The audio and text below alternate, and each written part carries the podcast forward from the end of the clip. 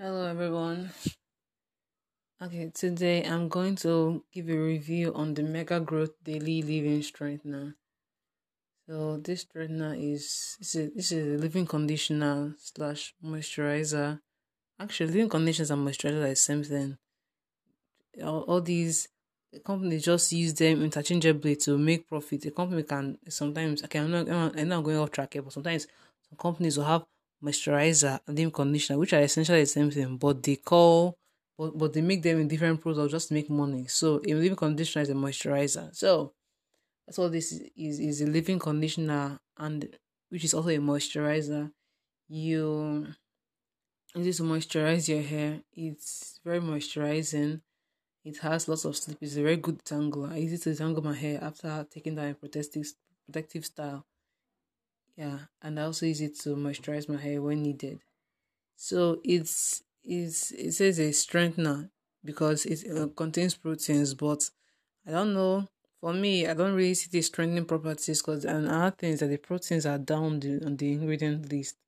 And for a product to qualify as a you know as a protein treatment or a strengthener the protein has to be uh, at least among the first five ingredients Okay, let me read the ingredient list. Ingredients are water, which is the first ingredient, propylene glycol, polyquaternium 37, propylene, propylene glycol. Again, no, sorry, the first one is propylene glycol, then propylene glycol again. Sorry, propylene glycol dicarb, di, di, dicar, dicaprylate stroke dicaprate PG VPG one try try that set six. Then olive oil shea butter avocado oil then hydro- hydrolyzed wheat protein hydrolyzed um soy protein and hydrolyzed oat protein. Then it's coconut oil. So the protein is actually one, two, three, four, five, six, seven. Protein is actually the eighth ingredient in the ingredient list. So, yeah. Well, it might be it might be strengthening, Sha. I guess it's mildly strengthening. Cause the first time I saw it, is there didn't see much breakage because I, I was recovering from head damage. So yeah, it's kind of strengthening, but it's not too strengthening. I think girls with high porosity or protein sensitive girls can use this. For me, for high porosity relaxed hair, sorry, girls with low porosity can use this safely and protein sensitivity. But for my high porosity relaxed hair, it does I think it's good more as a maintenance. It cannot treat if you have high porosity relaxed or your hair is damaged, it cannot treat your damage.